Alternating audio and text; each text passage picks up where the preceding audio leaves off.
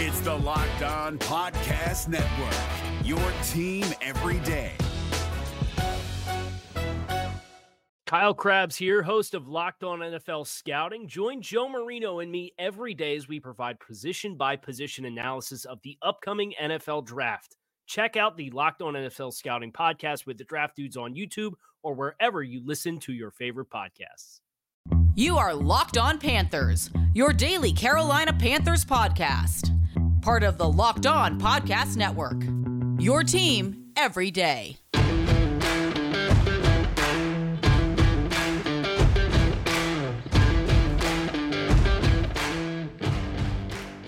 Welcome into another edition of the Locked On Panthers podcast, a part of the Locked On Podcast Network. I'm your host, as always, Julian Council, talking Carolina Panthers with you every Monday, Tuesday, Wednesday, Thursday, and Friday. Your team every day. That's our motto here on the Locked On Podcast Network. Make sure to watch our show and subscribe to our show over on our Locked On Panthers YouTube channel. If you ever miss any of our live shows on YouTube, like we do following the games on Sunday, or anytime there's breaking news or just missing a YouTube episode period, that's okay. You can always check out the podcast wherever you listen to your favorite podcast. Just be sure to rate, review, and subscribe so you don't miss a single episode of the show. And be sure to follow me Julian Council on Twitter at Julian Council, where every single Friday I answer your weekly Friday mailbag questions here on the show. To participate in this week's edition of the weekly Friday mailbag, either at me or DM me on Twitter at Julian Council. Today's episode of Locked On Panthers is presented by Prize Picks. Prize Picks is daily fantasy made easy. Pick two to five players, and if they score more or less than their Prize Picks projection,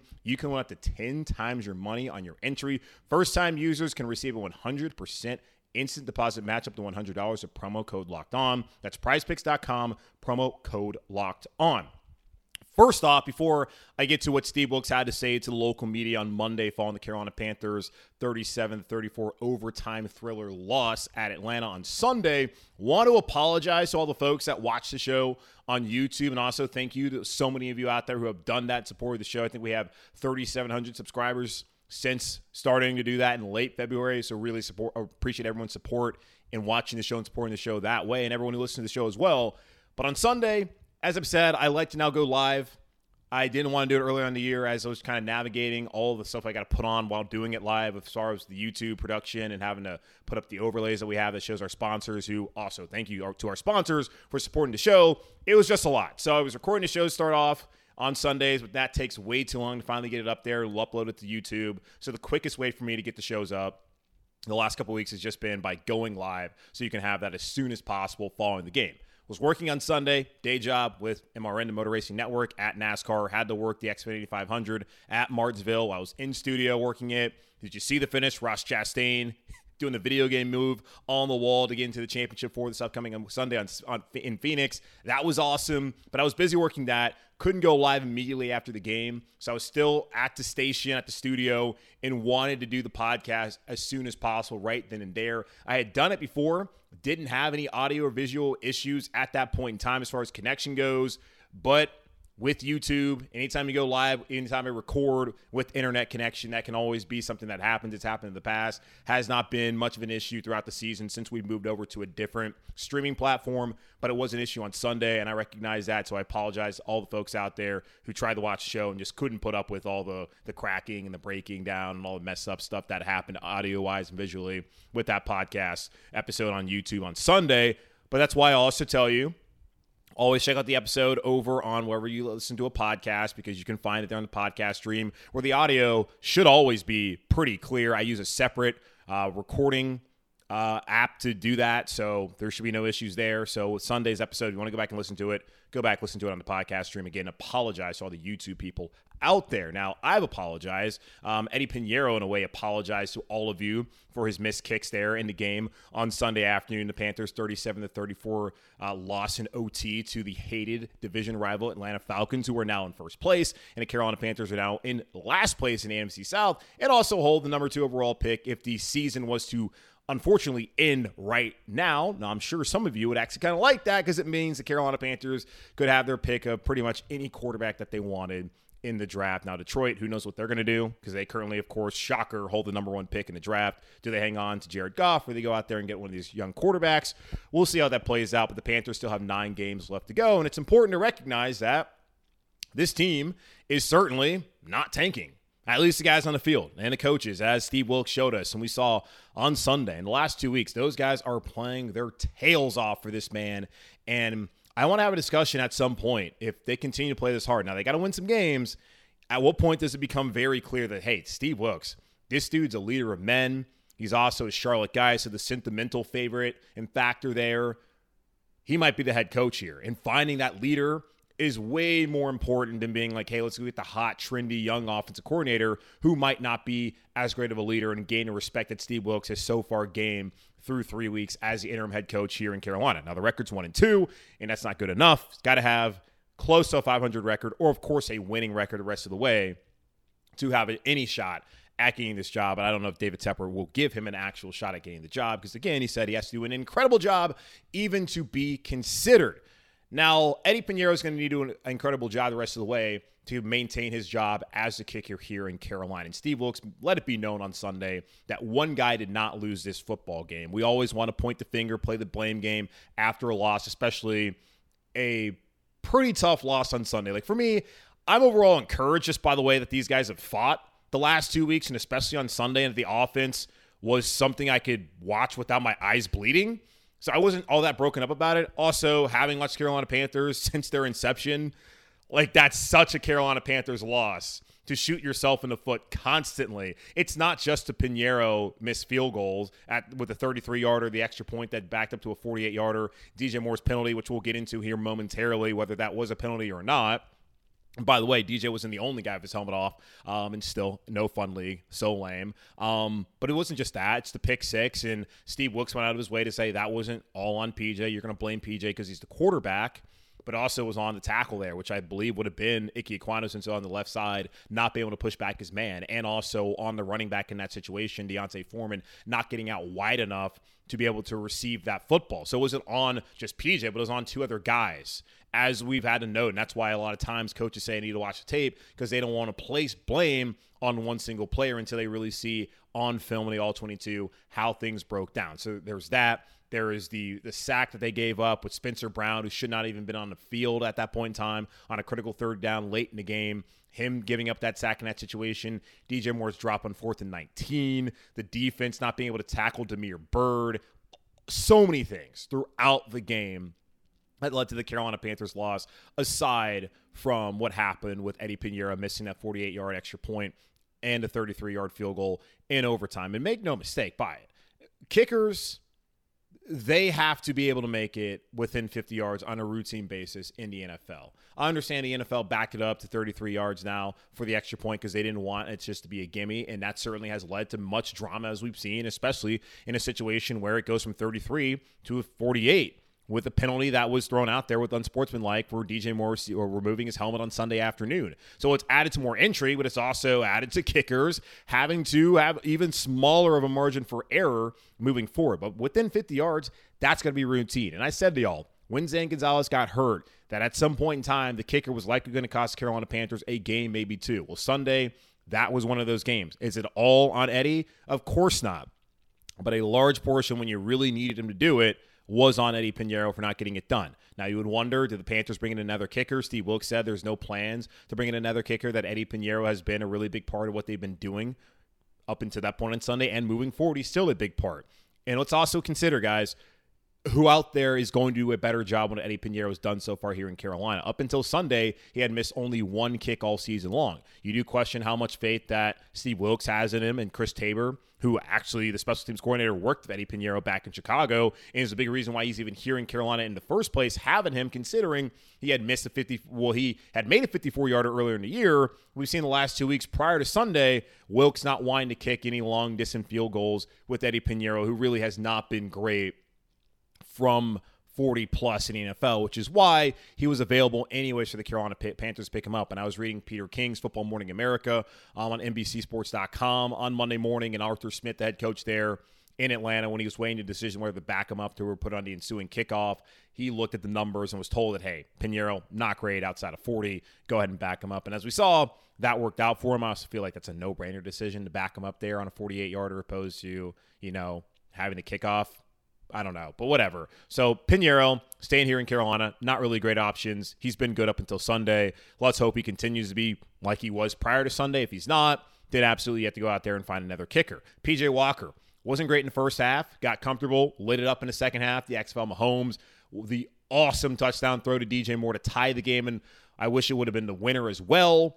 He will maintain the starting quarterback job heading into Cincinnati this Sunday afternoon. Baker Mayfield will now be the backup. Steve Wilks went out of his way to mention that Baker has been a great teammate. He's been a professional and I did see a report that when Chris McCaffrey was traded, Baker Mayfield went to general manager Scott Fitterer and asked, like, hey, man, like, are we still trying to win games? And Scott said, yeah, we're still trying to win. So Baker is all in on the team. And we'll see if he gets another opportunity at this point in time. But right now, like I think it should be, it's the PJ Walker show, considering how PJ's played the past two weeks, especially in the second half on Sunday and how he played last week in the 21 to 3 beat down to Tom Brady and the Bucs. Still waiting on word with Sam Darnold, who two weeks ago was assigned to come off of IR. That's 21 days to do that before he has to be placed on season ending IR. So at some point in time, maybe this week, it will happen when Darnold comes back. What happens there? I think it's very clear that Baker Mayfield will not step out on the field again to be the Panthers quarterback if PJ Walker and Sam Darnold are both healthy and active. Now, in the event one of those guys goes down, then obviously Baker Mayfield will go out there and play. But I do not think that Sam that um Scott Fitterer wants to play him, or even David Tepper, or really Steve Wilks wants to play Baker Mayfield, considering how he played in the first five weeks of the season. And I personally don't need to see Baker Mayfield. I personally don't need to see Sam Darnold. I would rather just see PJ Walker go out there and play. And Steve Wilks didn't want to get into hypotheticals, but here on Locked On Panthers, we're going to talk about hypotheticals. Hypothetically, if all three are healthy, all three will be active. Because with the dead money, it does not help the Carolina Panthers to get rid of either one of the players. The trade deadline is going to pass by 4 p.m. on Tuesday anyway. So it's not like you can trade either one of those players if it is even possible before to trade them based off of just how poor their performance has been and the fact that they're now backing up PJ Walker. So in the event that all three are healthy, Baker's probably the third string guy. Sam's the backup, and then PJ Walker is the starter and should be the starter moving forward for the Carolina Panthers, especially considering how he's played over the past two weeks and that he's put the team in a position to win, which Sam didn't really do very well last year, of course, and that Baker Mayfield did a terrible job of doing when he was a starting quarterback earlier on this season. Saw a report from Ian on Monday that the Panthers were working out former Miami, University of Miami, the U running back Cameron Harris um, to be working out as a running back. Chuba Hubbard was out last week. Steve Wilks said that he could have played or come back in the game against the Bucs. They want to give him a week off here on Sunday with the Atlanta Falcons. So I expect he'll be back this week against Cincinnati. When I saw that report, it made me think that maybe maybe Chuba wasn't ready to go. I don't know. Maybe they're upset about how Spencer Brown performed. Not quite sure. Just looking at more depth at that position. So Cameron Harris got to work out, but it seems like Chuba Hubbard should be back later on this week. But one of the big storylines, aside from Eddy Piñeiro and aside from PJ Walker looking like he's the guy now moving forward for Steve Wilks and the Carolina Panthers coming out of Sunday, was a DJ Moore penalty. And I've seen Tony Dungy tweet about it, Terry McAulay, who is the rules official for NBC Sports, and also saw Mike Florio, Pro Football Talk. There's been much discussion about whether it should have been a penalty, whether by rule it should be a penalty, or by just the spirit of things. Should the NFL be penalizing guys for having natural human emotion? We'll get into it because DJ Moore, yeah, not a great situation there. Bad timing. But was it a penalty? We'll talk about that here in just a moment on Locked On Panthers. But before we do that, let's go ahead and talk about some of our friends over at Prize Picks, which is our official fantasy sports partner here at Locked On Podcast Network. So, how does it work? Pick the two five players. If they go score more or less than their Prize Picks projection, you, you can win up to 10 times your money on any entry. No competing against other people. It's just you versus the projections available. Prize Picks offers projections on any sport that you watch. This includes the NFL, the NBA, Major League Baseball, NHL, PGA Tour, college football, men's and women's college basketball, soccer, esports, NASCAR, cricket, and so much more. Entries can be made in 60 seconds or less. It's that easy, safe, and fast withdrawals. Currently operational in over 30 states and north of us in Canada. Download the Prize Picks app or go to prizepicks.com to sign up and play daily fantasy sports. First time users can receive a 100% instant deposit match up to $100 with promo code locked on. If you deposit $100, Prize Picks will give you $100. If you deposit $50, Prize Picks will give you $50. Don't forget to enter promo code locked on at sign up for an instant deposit match of up to $100 when you download the Prize Picks app or go to prizepicks.com today. If you're looking for the most comprehensive NFL draft coverage this offseason, look no further than the Locked On NFL Scouting Podcast. Join the draft dudes, Kyle Crabbs and Joe Marino, as they go position by position through the NFL free agent class and into the star studded crop of college stars who will be selected in the 2024 NFL Draft. If you want to know who your favorite NFL team should be adding to its roster, you need to check out Locked On NFL Scouting, available on YouTube and wherever you get your podcasts. Part of the Locked On Podcast Network. Your team every day. On Sunday, the NFL proved why it will always be the no fun league as DJ Moore was penalized for a unsportsmanlike conduct penalty following the was it 67 yard touchdown reception from PJ Walker that put the Carolina Panthers well tied the Carolina Panthers with the Atlanta Falcons Sunday afternoon in their 37-34 overtime loss. And with that penalty the Panthers by rule uh, got assessed a 15 yard penalty. Arthur Smith the head coach with the Atlanta Falcons decided to not enforce it on the kickoff, but to enforce it on the extra point, which moved the extra point back from a 33 yard attempt to a 48 yard attempt. And we all know what happened. Piñeiro shanks it. Well, I guess kind of pushed it to the left, didn't really shank it. And it goes on, misses again in overtime. Panthers lose as Younghoe Koo makes a 41 yard field goal. And we see the importance once again of having a good kicker. But we're not discussing kickers right now. We're discussing whether it was a penalty and whether it really should be a penalty. And I'm not someone who wants to sit here and, and question officials and blame the officials. As I've gone over, the Panthers didn't lose that game just because DJ Moore got penalized and just because Eddy Piñeiro missed not one but two kicks, but it's also the defense not being able to get off the field when they really needed to late in that game and letting Damiere Byrd of all people run right by them. It's also the pick six right before the half, whether it's PJ's fault or D'Onta Foreman's fault or Icky's fault. Plenty of mistakes that led to the Carolina Panthers loss on Sunday. As Steve Wilks said, not one guy helped. It's not one guy that led to the loss on, on of the football game. There's plenty of other people who made mistakes on Sunday afternoon in that loss to the Atlanta Falcons. But looking at it, Pro Football Talk with Mike Florio kind of did a little report right up. He had talked to a source about what went on and whether there should have been a penalty. Because I've seen Tony Dungy who, of course, is a former head coach um, in Tampa Bay and Indianapolis, a Pro Football Hall of Famer, who had tweeted out on Sunday night saying that it should not have been a penalty. And speaking to Terry McAulay, who's the rules analyst for NBC, that DJ Moore was outside the field of play. So, not being on, on the field of play means that if you take your helmet off, that should be fair game. But uh, unfortunately, the officials did not see it. So, looking at it, on sportsmanlike penalties, there are certainly there's different interpretations. One of them is removal of a helmet by a player in the field of play or in the end zone during a celebration or demonstration or during a confrontation with a game official or any other player. That is a no no. That results into a 15 yard penalty. And if it's your second one, you get tossed from the game. Now, here's the thing DJ Moore, by rule, wasn't in the field of play. So he wasn't in the field of play or in the end zone within the language of the rule from what we saw. And if you saw it, he had stepped outside the white mark of the end zone and was no longer on the field of play or in the end zone. But apparently, the rule is intended to prevent a player from taking his helmet off, throwing it, and running around with it as a part of a demonstration in any portion of the field of play, whether it's within the boundaries of the gridiron or beyond it. So, based off of that, it makes the rule sound like it was properly applied, although, by the letter of the law, he was not on the field of play or in the end zone. But the interpretation, he still was not within the boundaries of what they want to happen on Sundays. And oh my God, someone just think of the children. How dare they see DJ Moore take off his helmet and celebrate? How could that possibly happen? And people could sit here and enjoy football while watching players celebrate in an emotional moment, the biggest moment of DJ Moore's career, which is sad to say, but let's be honest, he has never had a bigger catch than the get, the catch he had on Sunday from PJ Walker, and PJ Walker may never have a bigger, probably will never have a bigger throw in his entire life than the one that he had to tie the game on Sunday in Atlanta. And that gets penalized. Now, DJ was not the only one, by the way, he took his helmet off. Also, Stephen Sullivan took his helmet off in celebration. Probably also seeing that DJ Moore had done it. He's like, hell yeah, dude, let's celebrate.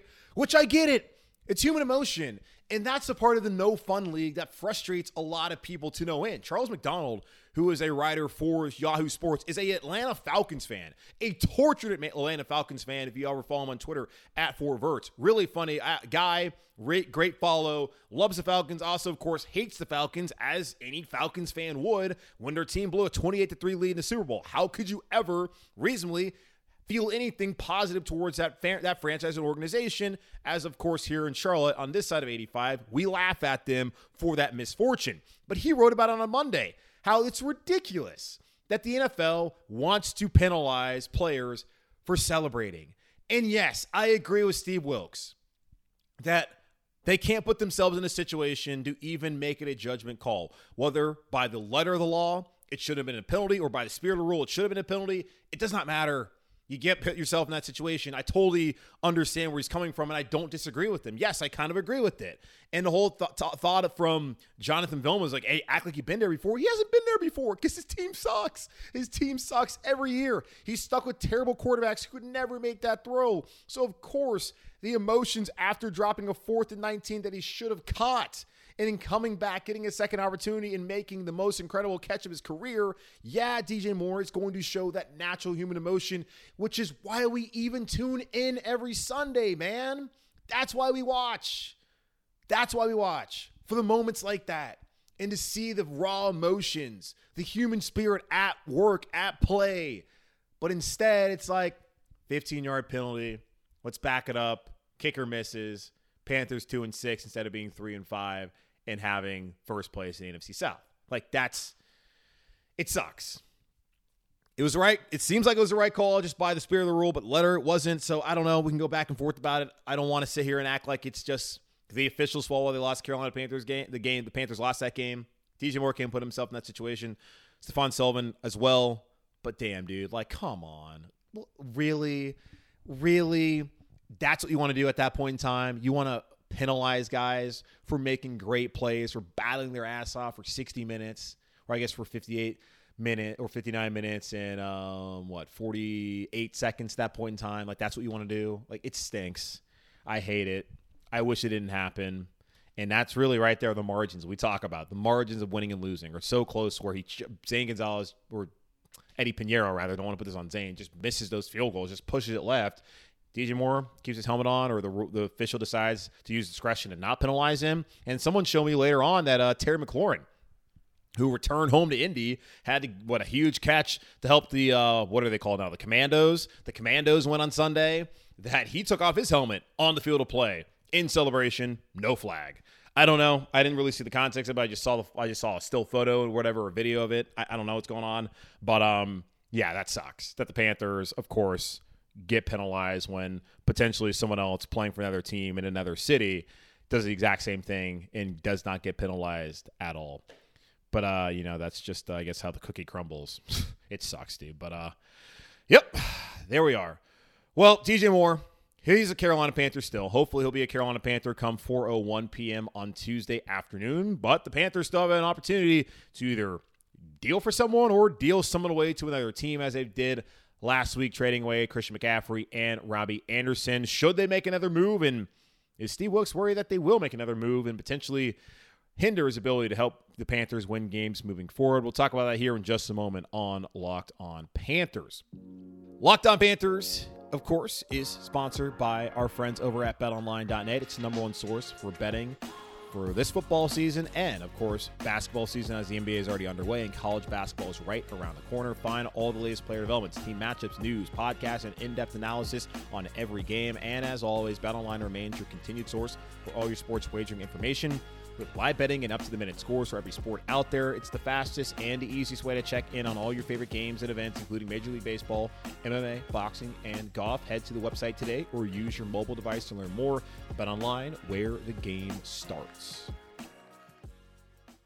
If you're looking for the most comprehensive NFL draft coverage this offseason, look no further than the Locked On NFL Scouting Podcast. Join the draft dudes, Kyle Crabbs and Joe Marino, as they go position by position through the NFL free agent class and into the star studded crop of college stars who will be selected in the 2024 NFL Draft. If you want to know who your favorite NFL team should be adding to its roster, you need to check out Locked On NFL Scouting, available on YouTube and wherever you get your podcasts. Part of the Locked On Podcast Network. Your team every day.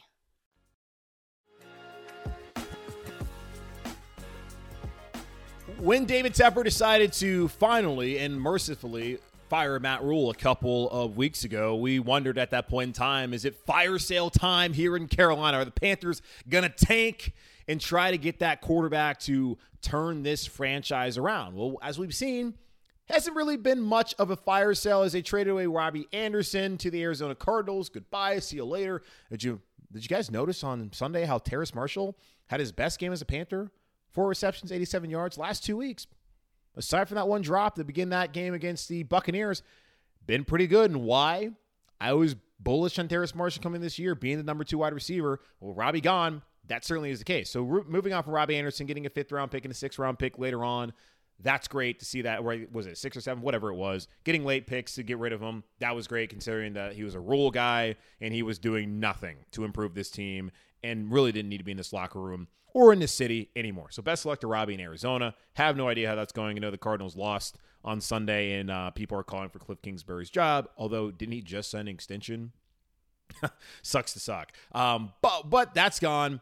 Christian McCaffrey, big game on Sunday. He threw for a touchdown. He caught a touchdown and he ran for a touchdown because of course that's what CMC does. It's like people magically think all of a sudden like he's good again. Like no, the dude's just healthy. He's an awesome player. But the Carolina Panthers showed on Sunday with D'Onta Foreman that they didn't necessarily need to have Christian McCaffrey on this roster to help them win football games. And as I pointed out to y'all in the past, Christian McCaffrey has not necessarily been what's bro, like you know made or break the Carolina Panthers. Like they have lost with him, they've won with him. Whether they had a big game or or not a great game hasn't really mattered because quarterback play has been so bad. But when you have quarterback play like they got in the second half out of PJ Walker, then you have a chance to win games. So I, D'Onta Foreman was great. He's shown that you don't have to pay a ton of money to guys like Christian McCaffrey. McCaffrey, though, still an awesome player, a better player than D'Onta Foreman. But Foreman really working out for what they want to do right now and being a downhill rushing attack. And excited that he's here in Carolina and is getting his opportunity to be the lead back here moving forward, even when Chuba Hubbard returns, which I imagine will be the case, that he'll be the lead guy. And I think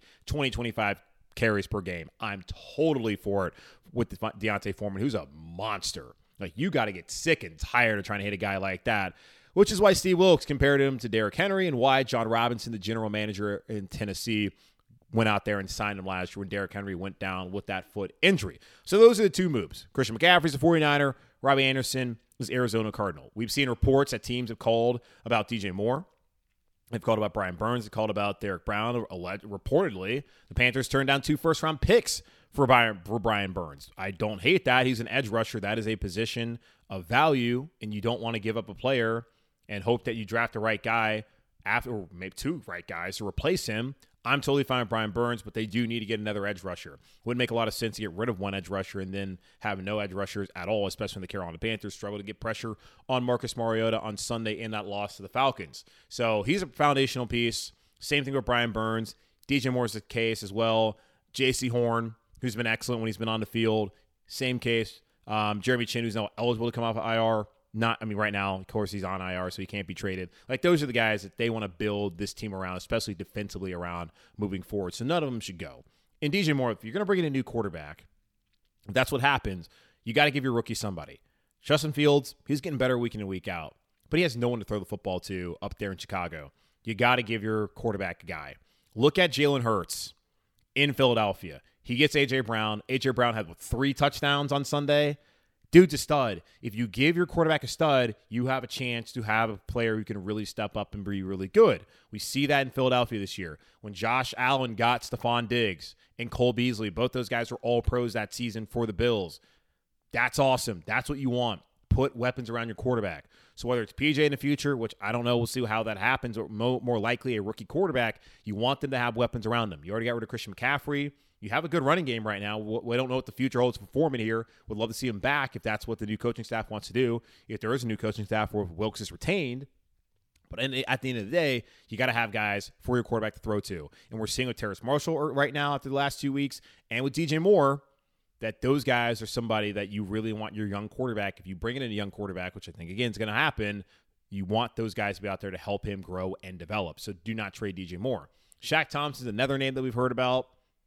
Do you want to get rid of him? You would save a ton of money against salary cap next year by making that trade. Of course, they'd have to eat whatever dead money the rest of this year, but it should take about $12 million off the books next season, whether they decide to trade him now or they cut him or, or trade him in the offseason. I don't necessarily want to do that. I think Steve Wilks also probably doesn't want that to happen, but as he's mentioned, like that's up to David Tepper, that's up to Scott Fitter, and that he's not trying to make this about him. I mean, we all want to talk about how he's a Charlotte guy and how if he wins enough games, he can get an opportunity to be the head coach. And I've loved how the team has performed the last two weeks under him, and it seems like he really has been a great leader and galvanized that group in that locker room. Wilks is not concerned about that. He's going out there and he's just trying to, to get these guys to execute and to not make the mistakes that they made on Sunday that cost them that game. And I totally understand that. For Wilks' sake, though, I really don't hope they make. I hope they don't make any other changes. I don't know necessarily what they would need to do. Like offensive line's great. You, your quarterback situation is what it is. I think they're fine at receiver. Don't need to do anything else at receiver at this point in time. I don't think they're gonna make a move at tight end. I mean, yeah, I, I just think right now the roster how it is is just kind of what the Panthers needed to move forward with. If they get a great deal, then I'm sure Scott Fitterer will make the trade. But if anybody's gonna be out of Carolina, I would imagine it'd probably be Shaq Thompson.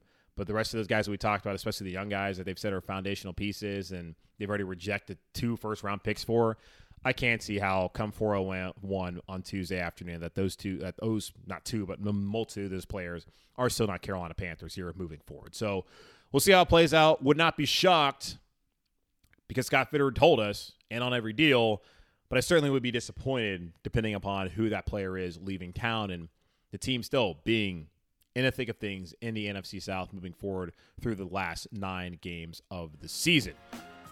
That's going to wrap up this edition of the Locked On Panthers podcast, a part of the Locked On Podcast Network. Again, hosted by yours truly, Julian Council. Y'all make sure to watch the show and subscribe to the show over on our Locked On Panthers YouTube channel. You can also check us out wherever you listen to your favorite podcast. Just be sure to rate, review, and subscribe so you don't miss a single episode of the show. And be sure to follow me Julian Council on Twitter at Julian Council, where every single Friday answer your weekly Friday mailbag questions here on the show. To participate in this week's edition of the weekly Friday mailbag, either at me or DM me on Twitter at Julian Council. In the meantime, be safe, be happy, be whole as always. Keep pounding, and I'll talk to y'all on Wednesday.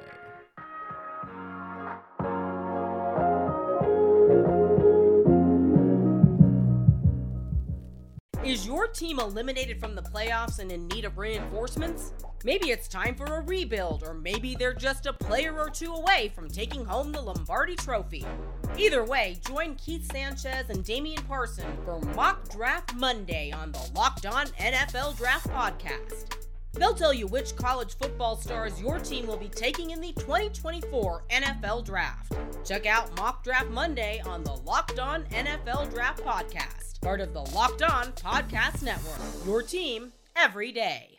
If you're looking for the most comprehensive NFL draft coverage this offseason, look no further than the Locked On NFL Scouting Podcast.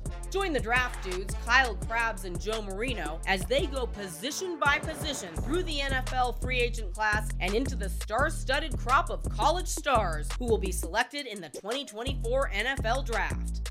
If you want to know who your favorite NFL team should be adding to its roster, you need to check out Locked On NFL Scouting, available on YouTube and wherever you get your podcasts. Part of the Locked On Podcast Network. Your team every day.